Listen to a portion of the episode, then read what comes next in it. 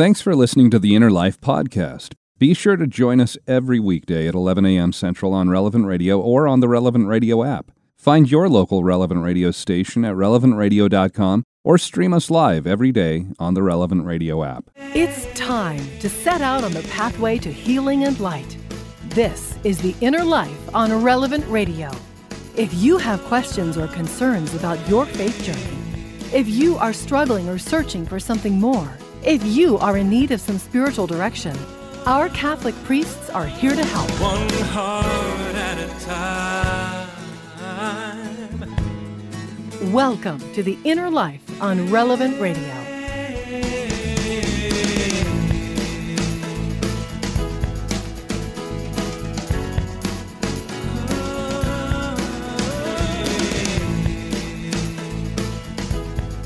Hello, and welcome to this Tuesday edition of The Inner Life. I'm Josh Raymond, and here we are. We're in the home stretch of Lent, looking ahead to Holy Week coming up next week. And I'd actually like to start this hour of The Inner Life a little different than most other days. Last year, uh, leading up to Holy Week as well, I shared a hymn on the air. It's called the Stabat Mater. And today I'd like to share that with you once again. Today on The Inner Life, we want to talk about journeying with Jesus to the cross. And this hymn, it allows us to meditate upon what Mary felt, what she thought, uh, allows us to maybe go there with her, seeing her son crucified. And the Stabat Mater was originally written back in the 13th century. I'll be reading, of course, an English translation of this. But if you're in a place where you can pause for a moment, maybe just take a couple of minutes here and stop what you're you're doing. I'd encourage you to do that. Just just take that moment, stop what you're doing, listen to the words of this beautiful hymn as together we join Mary here at the foot of the cross. At the cross, her station keeping, stood the mournful mother weeping, close to Jesus to the last. Through her heart his sorrow sharing, all his bitter anguish bearing, now at length the sword had passed. Oh, how sad and sore distressed was that mother, highly blessed, of the soul begotten one. Christ above in torment hangs, she beneath beholds the pangs of her dying glorious Son. Is there one who would not weep, whelmed in miseries so deep, Christ's dear mother to behold? Can the human heart refrain from partaking in her pain? in that mother's pain untold. Bruised, derided, cursed, defiled, she beheld her tender child, all with bloody scourges rent. For the sins of his own nation, saw him hang in desolation, till his spirit forth he sent. O thou mother, fount of love, touch my spirit from above, make my heart with thine accord. Make me feel as thou hast felt Make my soul to glow and melt with the love of Christ my Lord. Holy Mother, pierce me through. In my heart each wound renew of my Savior crucified. Let me share with thee his pain, who for all my sins was slain, who for me in torment died. Let me mingle tears with thee, mourning him who mourned for me all the days that I may live. By the cross with thee to stay, there with thee to weep and pray is all I ask of thee to give. Virgin of all virgins best, listen to my fond request. Let me share thy grief divine. Let me to my latest breath in my body bear the death of that dying Son of thine. Wounded with his every wound, steep my soul till it hath swooned in his very blood away.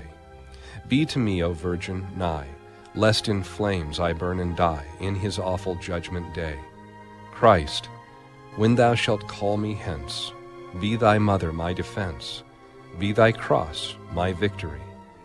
While my body here decays, may my soul thy goodness praise, safe in paradise with thee. Amen.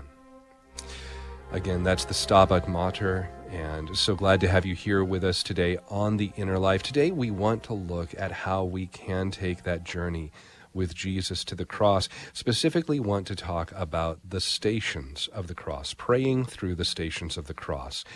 and something that's done very uh, traditionally on Fridays throughout Lent.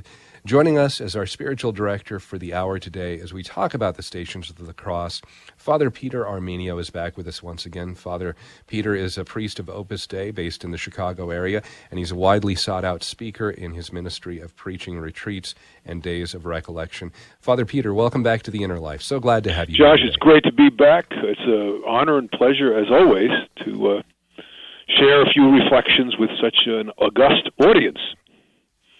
Well, and so Stations of the Cross, as we enter into this conversation today, maybe before we dive into the stations yeah. themselves, can you give us a little background on the history, how they came to be something traditionally observed and prayed uh, by Catholics?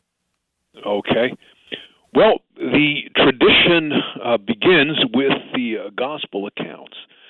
And with it, keep in mind that um, the, the the Catholic faith, the Christian faith, was in full function before anything was written in the New Testament. And the New Testament is the a written part of the earliest tradition of the church.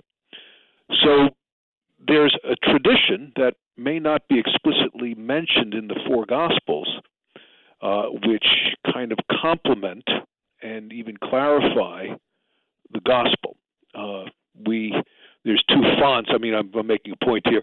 There's two fonts of theology and church teaching, which are you know, the the actual written word, which was uh, maybe the earliest. The, the, the Gospels were written 50 A.D. So you know, Christianity was uh, alive and well for probably 30, 40, 30 years.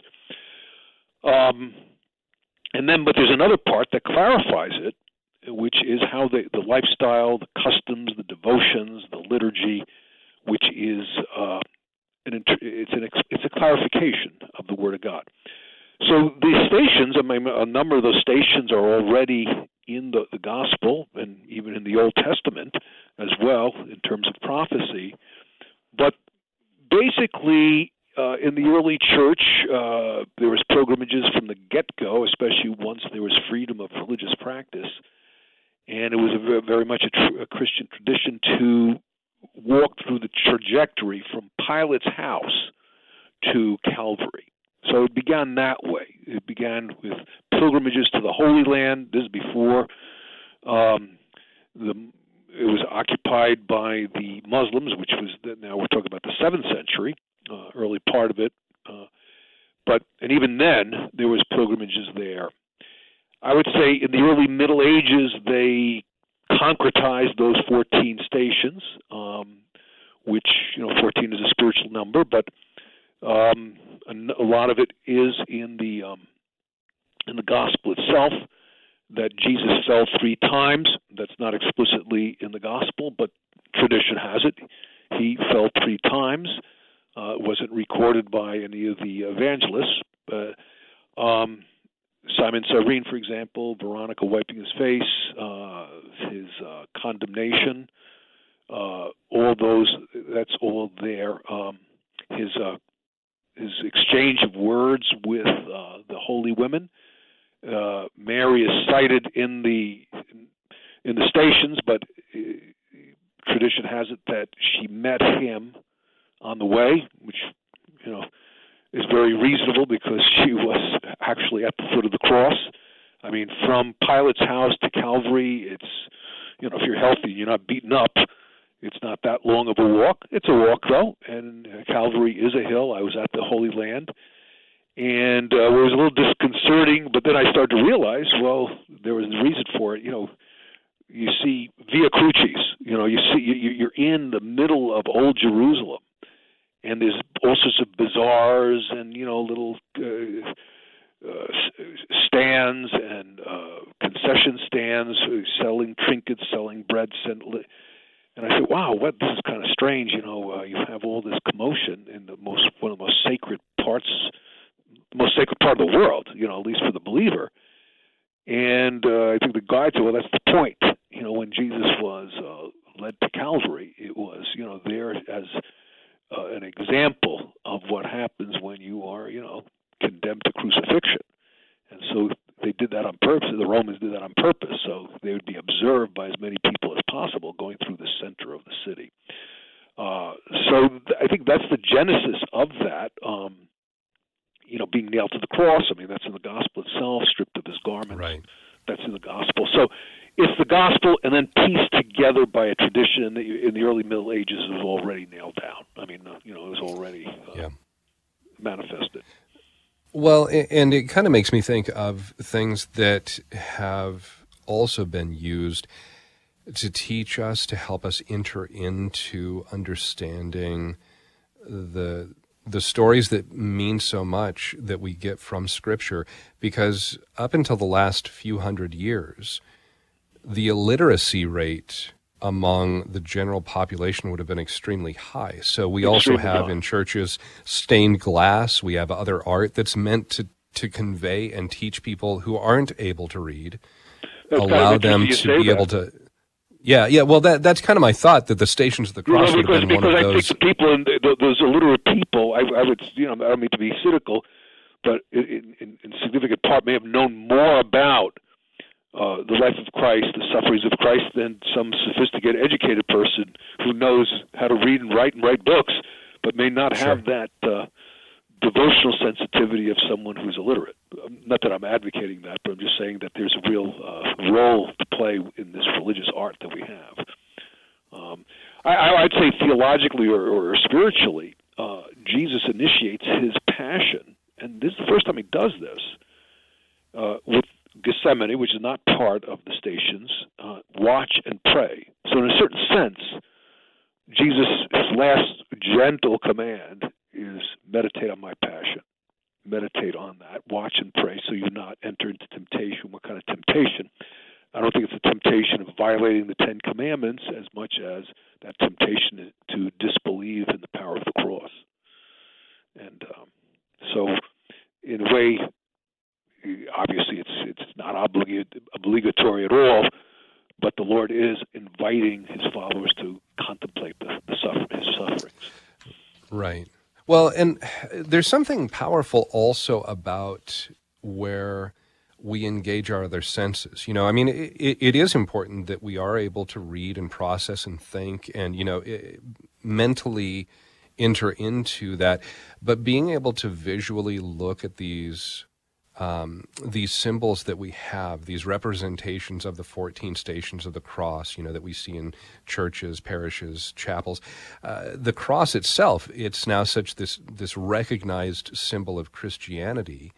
But as you talked about in the days of the early church, that cross, it was, it, would have been recognized as a means of humiliation and torture and death, a very public symbol, but it evolved into this symbol of salvation, and uh, which I, I, you know we didn't we didn't necessarily plan for this to tie in. I didn't realize that today's first reading that we hear at Mass is this portion out of the book of Numbers in the Old Testament.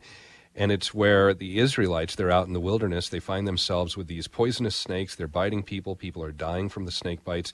And the people ask Moses to intercede for them to God that he would take away the snakes. God doesn't take away the snakes, No. but has Moses make this bronze serpent.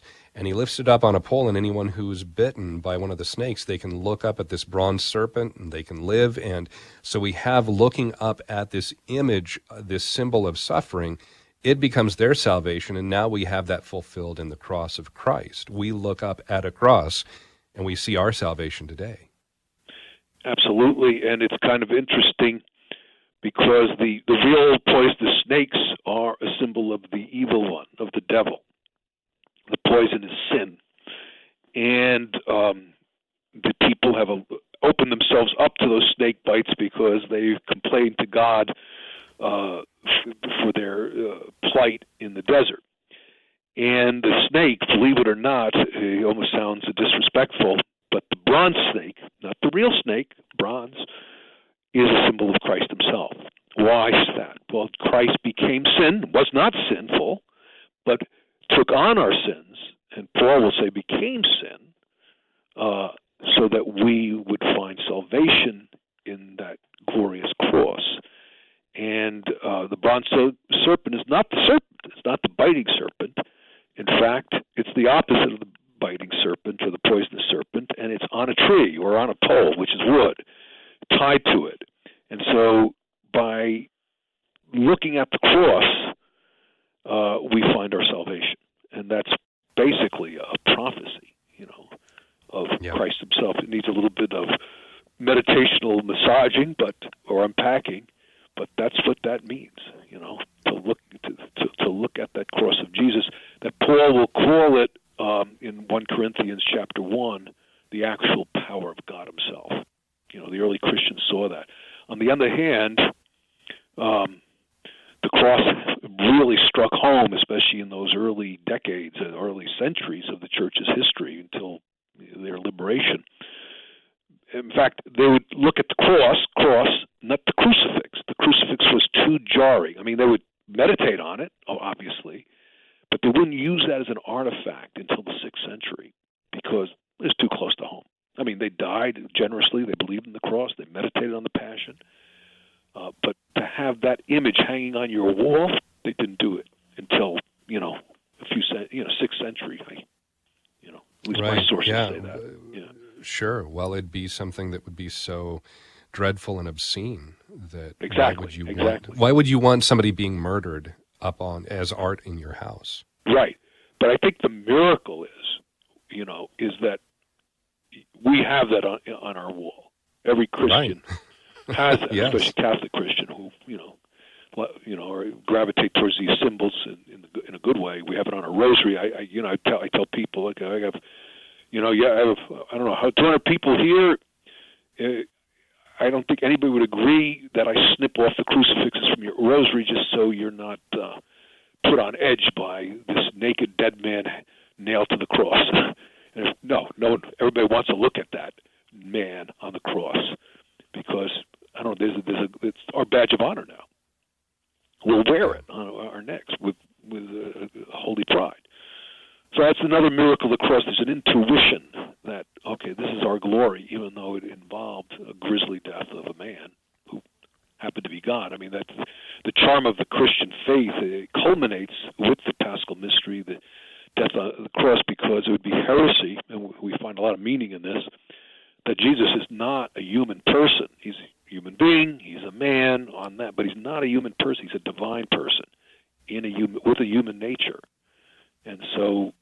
Man on the cross is a divine person. Yeah, obviously you don't kill God per se, but you the humanity of Christ is he, he he's assumed by a divine person.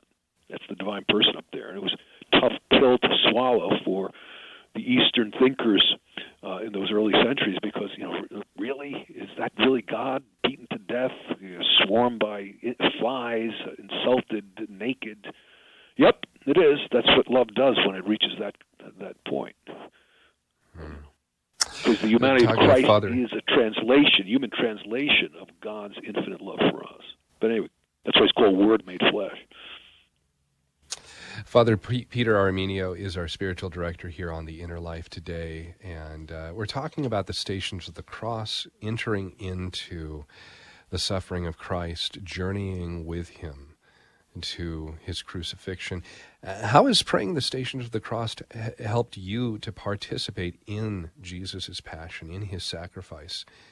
Uh, is there anything specific, uh, any specific reflections or written guides that maybe have helped you to enter more deeply into Christ's suffering? We'd love to hear how you've shared in Christ's footsteps along the stations of the cross. Maybe you've got uh, some advice for families who are trying to do that here during Lent how it's worked in your family, ways that you've been able to get more out of walking through those 14 stations. You can call in and share.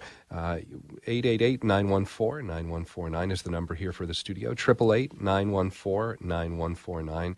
Our email address, innerlife at relevantradio.com. Uh, Father, when we come back, let's also just briefly walk through all 14 of the stations here, and then we can maybe reflect on some different aspects of them and some different ways that we can make uh, that devotion, that we can enter into it a little more deeply. Again, talking with Father Peter Armenio here on the Inner Life today. We'll be back in just a moment. You're listening to Relevant Radio and the Relevant Radio app.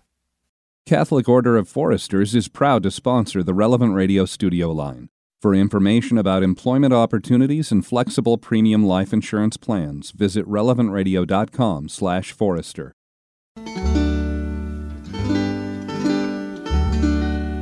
Were you there when they crucified my Lord? Were you there when they crucified my Lord?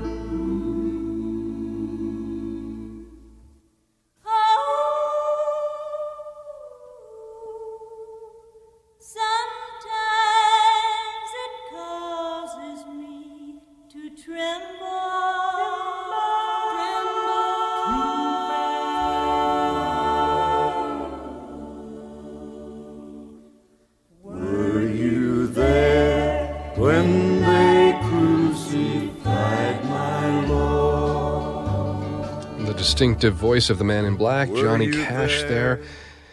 Nick, is that also with the Carter sisters? I'm presuming that's who's singing there in the background with him. Yeah, yeah he has such a great voice. Um, talking today here on The Inner Life about the Stations of the Cross.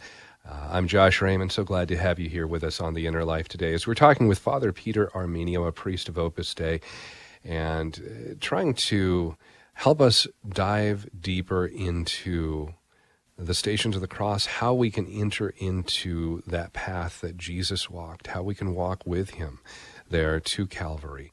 And we're also inviting your phone calls at 888 914 9149, 888 914 9149. Maybe uh, praying the Stations of the Cross is something new to you and you have a question about it. Maybe it's something you've done uh, for Fridays during Lent for years and years and years.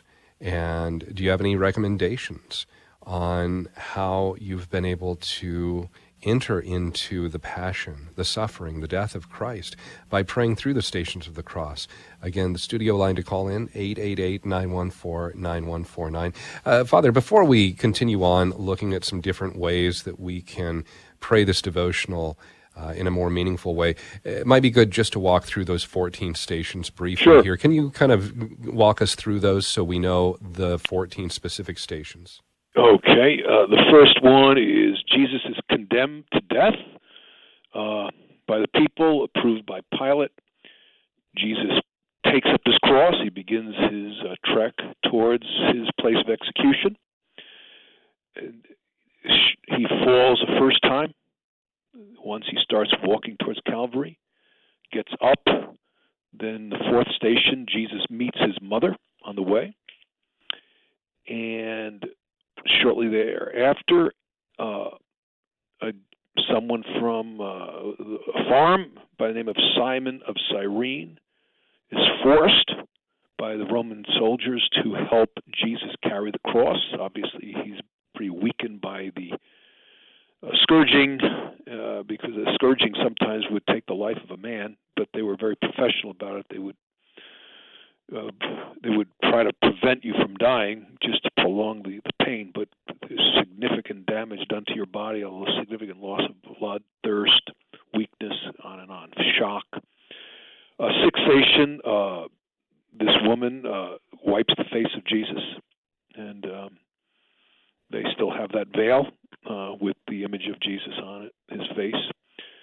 Uh, shortly thereafter, Jesus falls a second time.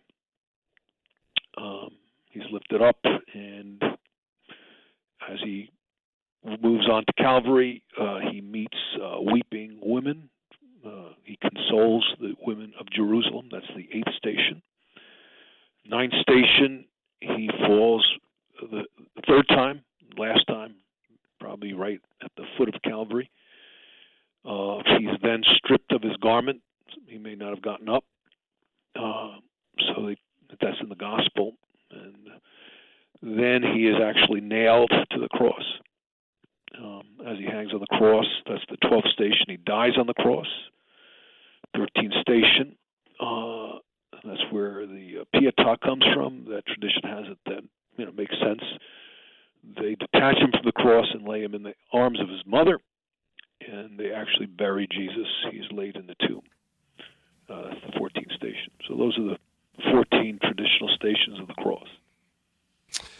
Uh, now, when you traditionally pray them, I, I guess first of all, um, I was going to ask about are there certain prayers that are obligatory, but we can talk about that in a moment. Uh, is it also required in every Catholic church or chapel to have those 14 images of the Stations of the Cross? I can't think of any parish or chapel where I haven't seen those on the wall. You know, I, I you know, I would, I would say yes because same reasons you give, I think to have a church, you need, you know, you need a crucifix, you need an altar, you need a tabernacle somewhere, and you need stations.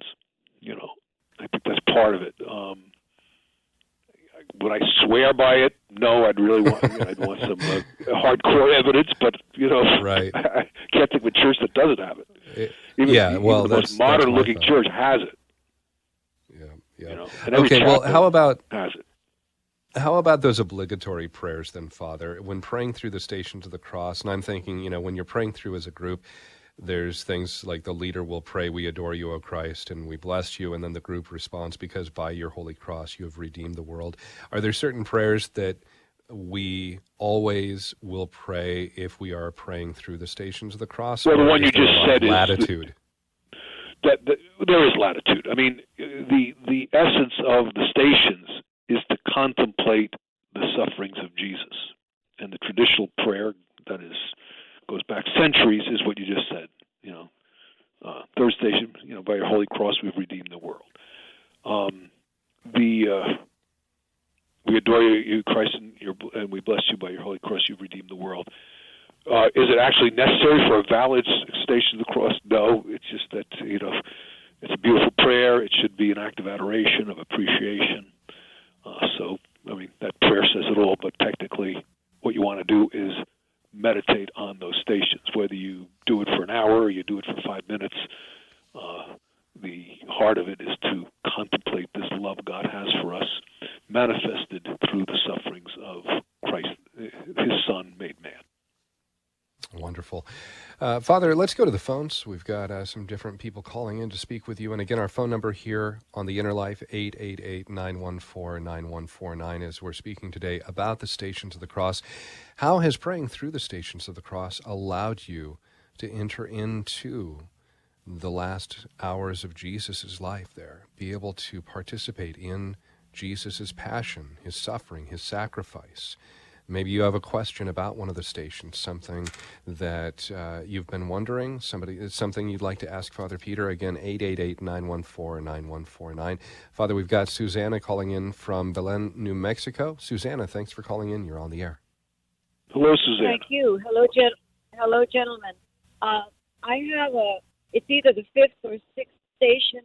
I have a, a question about Simon of Cy- Cyrene.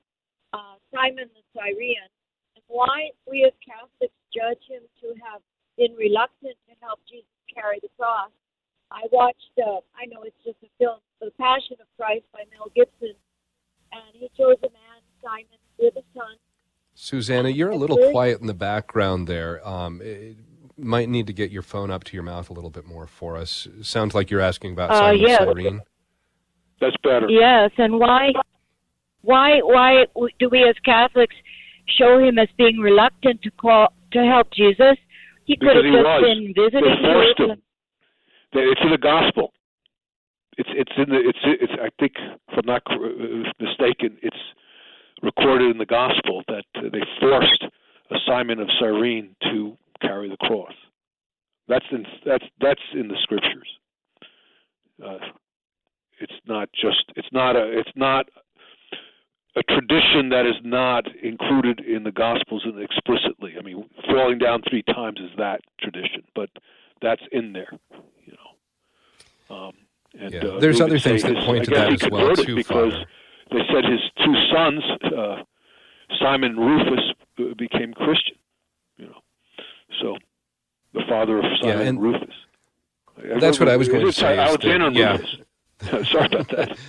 No, no, no, no. Simon That, that's yeah. No, the uh, um, the two children. I mean, you know, what father wants to leave his two young children and go participate in uh, you know capital punishment and a public execution of somebody uh, and leave your children by the side of of the way there. Um, there's a lot of things that I think point to that both directly and indirectly when we see uh, Yes. Simon of Cyrene. But I think that's also something where, you know, by the end, you know, uh, Susanna was mentioning, we see in different movies that he might have not wanted to have anything to do with it at first. I know in The Passion of the Christ, by the end, he's kind of helped embrace what is happening. He realized there's there's something significant happening. This is not just the execution of a common criminal. And it transforms his life as he walks the rest of the way there with Christ. And I mean, that right there, I think, looking at Simon of Cyrene, that we would be so transformed in walking with Christ, that should be the prayer of all of us. Right. And, and Scripture implies that uh, because of his sons becoming Christian. I mean, something happened. You know, if he was totally reluctant the whole time and resented it, the scripture wouldn't say that he was the father of two Christians, you know, or given you know who his kids are. So uh, no, and, and I think we need that because I don't know, uh, you know, uh, we are a lot of us. It's that makes sense that we're reluctant to bear the cross. You know, we don't look for, forward to a migraine or a backache or a sick loved one. You know, uh, and eventually we, you know, with the grace of God, we embrace the cross in union with Christ, and we and we find uh, a renewal of our own spiritual life, and we find joy in it, which is very counterintuitive. Father, just kind of from a practical standpoint, when we approach praying through the stations of the cross, I mean, this is something, again, traditionally done where you'll do it as a group on Fridays during Lent. Right. Do you think there are certain benefits to praying through the stations together as a group? And are there different benefits maybe to praying through the stations on your own? Um, just being able I think to. uh, both could be valid. Praying with a group, I, I think it becomes. Uh, I don't know if there's more emotional meaning. You know, we are people of emotions. Emotions does not evaluate our the level of our love, but to be with other people who have their personal crosses, to be, you know, with the other people, uh, contemplating the sufferings of Jesus, that's a special bond. So I, I would say, yeah, there's a lot of value in doing it as a group, but there's also a lot of value doing it personally. Okay, I could take my time. Uh, I could dwell on a certain station that I think would be more relevant to my current situation. Um, so I, I would say whatever works best, uh, but there is value in doing it as a group. Uh, basically, I think we want to try to do it. You know, it can Yeah. be enormously helpful. Talking with Father Peter Armenio here today on the inner life and taking your phone calls at 888 914 9149. Uh, What has helped you to be able to enter into that meditation, that reflection on Christ, on his passion, his suffering, his sacrifice, as you've prayed through the stations of the cross? Is there anything specific, any reflections, written guides maybe, that have helped you to enter more deeply into Christ's suffering and death? You can call in 888-914-9149, 888-914-9149, or email us innerlife at relevantradio.com is the email address. And we'll continue our conversation and take more of your phone calls right after this here on Relevant Radio and the Relevant Radio app. Catholic Order of Foresters is proud to sponsor the Relevant Radio studio line. For information about employment opportunities and flexible premium life insurance plans, visit relevantradio.com/forester.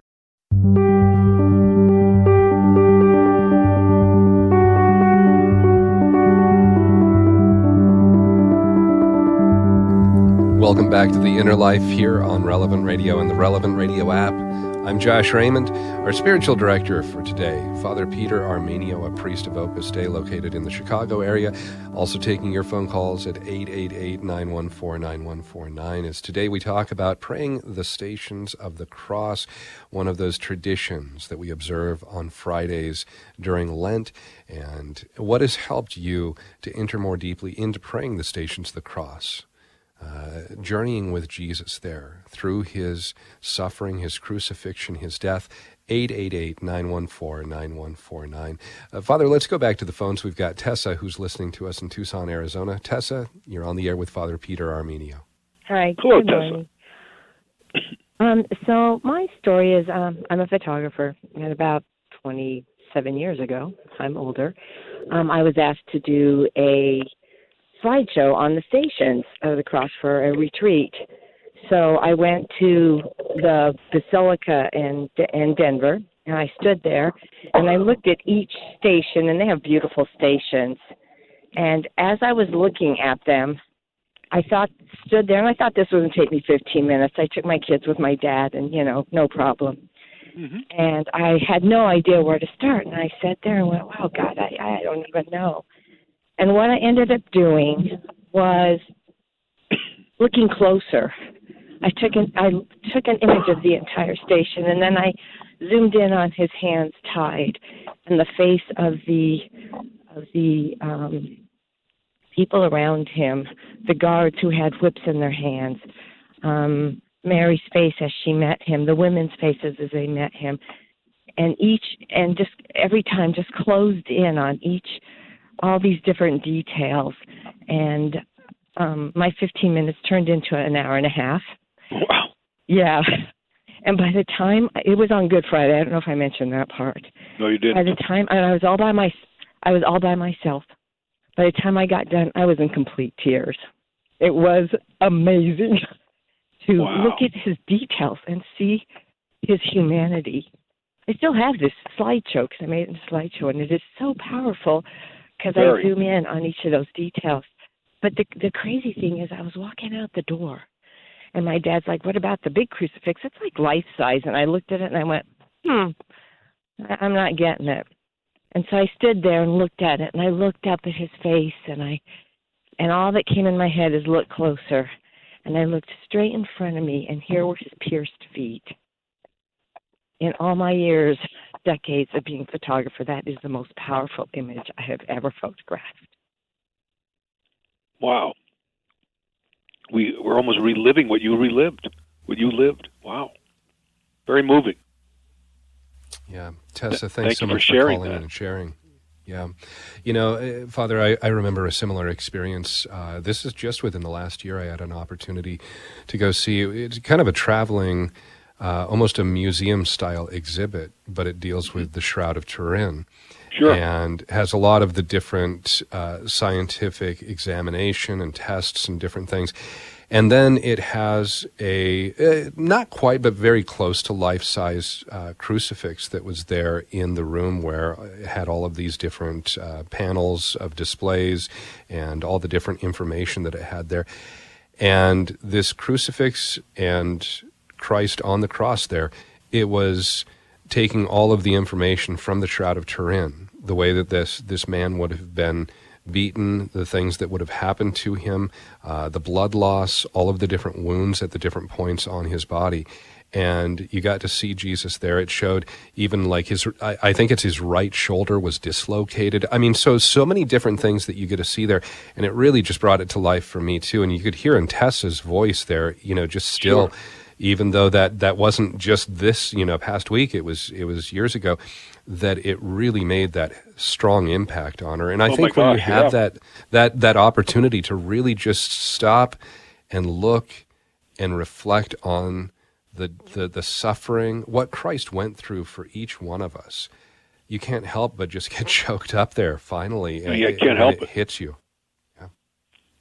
And that's true. And um, it's a source of consolation because it's a translation. I mean, it's the whole life of Christ is a translation of God's transcendent love that we can't know directly. That's why he became human and visible. But it culminates in a spectacular way in a tour de force with the uh, the passion, with the crucifixion. And I mean, there's a lot of messages there. I mean, uh, it's Jesus is saying, God understands you. God rigged up a way uh, to identify with your suffering, and you know, he. Uh, that's why part of meditating on this is to see the sufferings of others, see our own personal sufferings without, you know, exaggerating. That they're always they they they they're kind of a little subset uh, of the uh, template of Jesus suffering. Uh, I, you know, I know it's a serious uh, topic, but I I've gotten into, you know, I've learned my lesson to give the right advice. You know, where people have complained, you know, forgiveness is hard. You know, someone uh, was thoughtless, someone lacked appreciation, someone snubbed somebody else, on and on and on, and you know she, he or she expects an apology and those kinds of things. And you know, saying, oh, listen, it's not a big deal. Get over it. You know, uh, move on. You know, don't give yourself a hard time over something so minute. You know, and uh, that, that those kinds of answers are really uh, insufficient. Uh, and uh, by accident, I said, well, let's look at Jesus on the cross. You know, he didn't get up there by osmosis, uh, and his first uh, expression of his sentiments was, "Father, forgive them; they don't know what they're doing." And no one gave an apology after he said that, and no one took it back.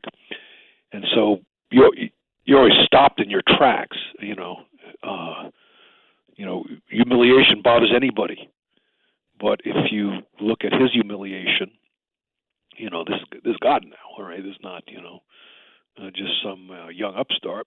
Uh, the spitting, the, the laughter, the ridicule, etc. All right, all right, I'll take my humiliation. Uh, as a way, and what happens is, you know, like Matthew eleven twenty eight twenty nine, come to me, all you who are uh, who are burdened and heavy laden, you'll find rest for your soul. My yoke is easy, my burden light. Why is he saying that? Well, because once we connect our suffering with His, and we can because you know this the, the, the cross. This is a mystery now. Since the man on the cross is God, uh, it trans it's it's eternal as well, and His the mystical body, you know, willingly can connect itself with the sufferings of Jesus. You know, his depression in in Gethsemane, the physical pain he experienced I'm exhausted. There's too many uh, deadlines. I can't get to it. Well, let's look at who fell down three times. You know, mm-hmm. uh, the sorrow, etc. And I would say Mary is a is a way to to bear the cross because you know two of those stations involve her. I mean, one that she actually stops him on the way, and the other one when he's crucified, he Mary's there. He's, he's, he beckons to John, who represents all of us you know, behold your mother. And we had we were she was always our mother, but he specifically designates her as mother at the moment of a lot of suffering. So in other words, that go to Mary for strength. And uh and my yoke is easy, my burden is light, which means, you know, no pun intended, that our crosses, once we go to him and dump on him and and connect our sufferings with his, it's light and easy. And that's, I think, what prompted St. Josemaria in one of the stations of the cross to say, you know, our cross is a cross without a cross once we've mm-hmm. Accepted. I'm not, you know, listen, I don't pretend to say this is easy, but uh, I think we have somewhat experience when we, all right, we try to accept it, we go to Jesus, we put, you know, we connect with His, and that becomes, as Paul says, it's weakness in the eyes of the world, but in reality, it's the strength of God. Uh, you mentioned St. Josemaria and yes. one of his reflections. Uh, do you have any certain favorite reflections on the stations that have been written by saints like, like St. Josemaria? Yeah, I mean, the thing is, um, I, I, let me, I like, if I, my, my memory doesn't fail me, I like the, uh, I think the first station where he, uh, he, you know, he reconstructs the scene and then he tells us that um, I mean he, he's speaking for authority. I mean his whole life, you read his biography, is one long Stations of the Cross. I mean right, it doesn't right. let up, uh, and that's you know a lot of time you know John Paul the same you know any saint, uh, but I'm thinking about him specifically. Um, and then he says you know uh, that he says you know once we have um, embraced it, he's speaking from his own spiritual life you know, we we realize that the suffering and the dread and the worry and the angst uh, vanishes once we have really connected with Him. Now, it's not, you know, let's be honest uh, with ourselves. I mean, you know, we my yoke is easy, my burden is light. Doesn't mean okay, I offer up my uh, my backache or my uh, debilitating flu, and it goes the flu goes away. No, it kicks in. I mean, just like the resurrection didn't happen immediately. It took three days. As we wrestle with this, as we pray, as we go for strength, as we look, watch and pray. Jesus say, watch, watch that passion, and pray. Connect yours with His, so you don't enter into temptation. I think Saint what obviously what Saint Josemaria says is is very pertinent and very valid. You know. Yeah. Yeah. I mean, I explain. I mean, I, I see that when I visit the sick, I, I learn a lot. I just hope I could uh, imitate their good example. You know, people who are not that very, you know, under normal circumstances, not very tough, and they, they get these debilitating illnesses, and they're, you know, really trying to pray and they try to connect this with our Lord, and I'm just amazed at the transformation. Amazed. Yeah.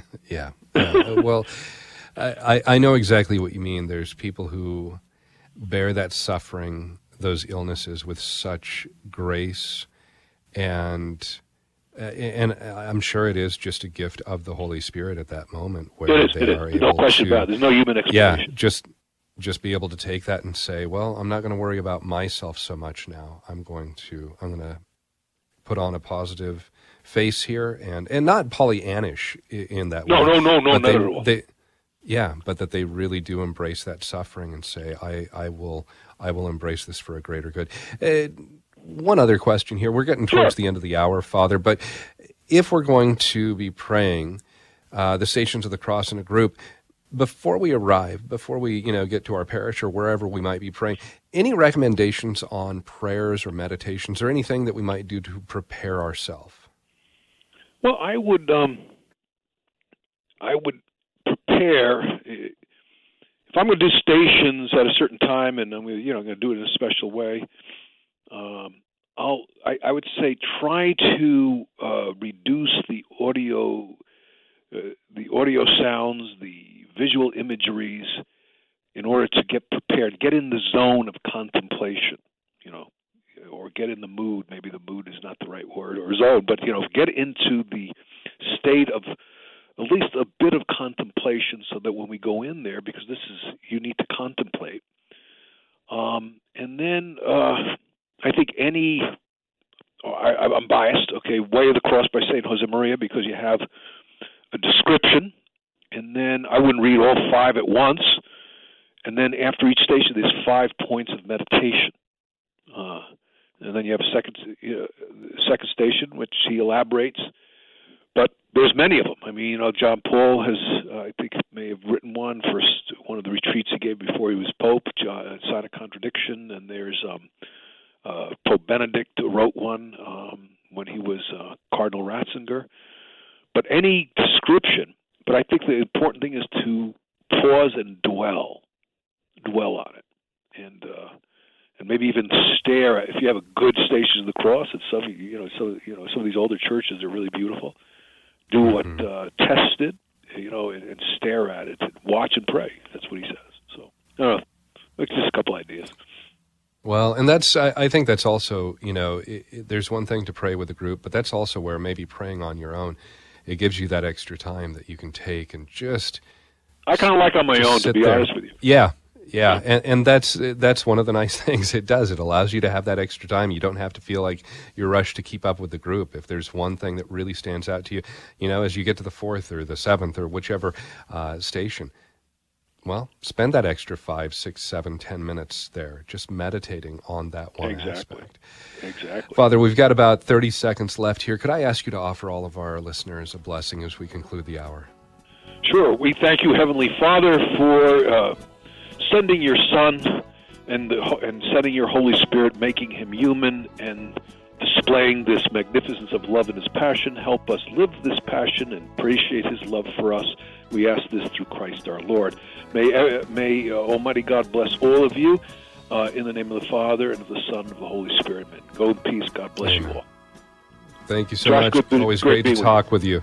Yeah. Father Peter Armenio, uh, our spiritual director for the day, want to say thank you to Nick Sentovich and Thomas Engesser for their help in producing the program.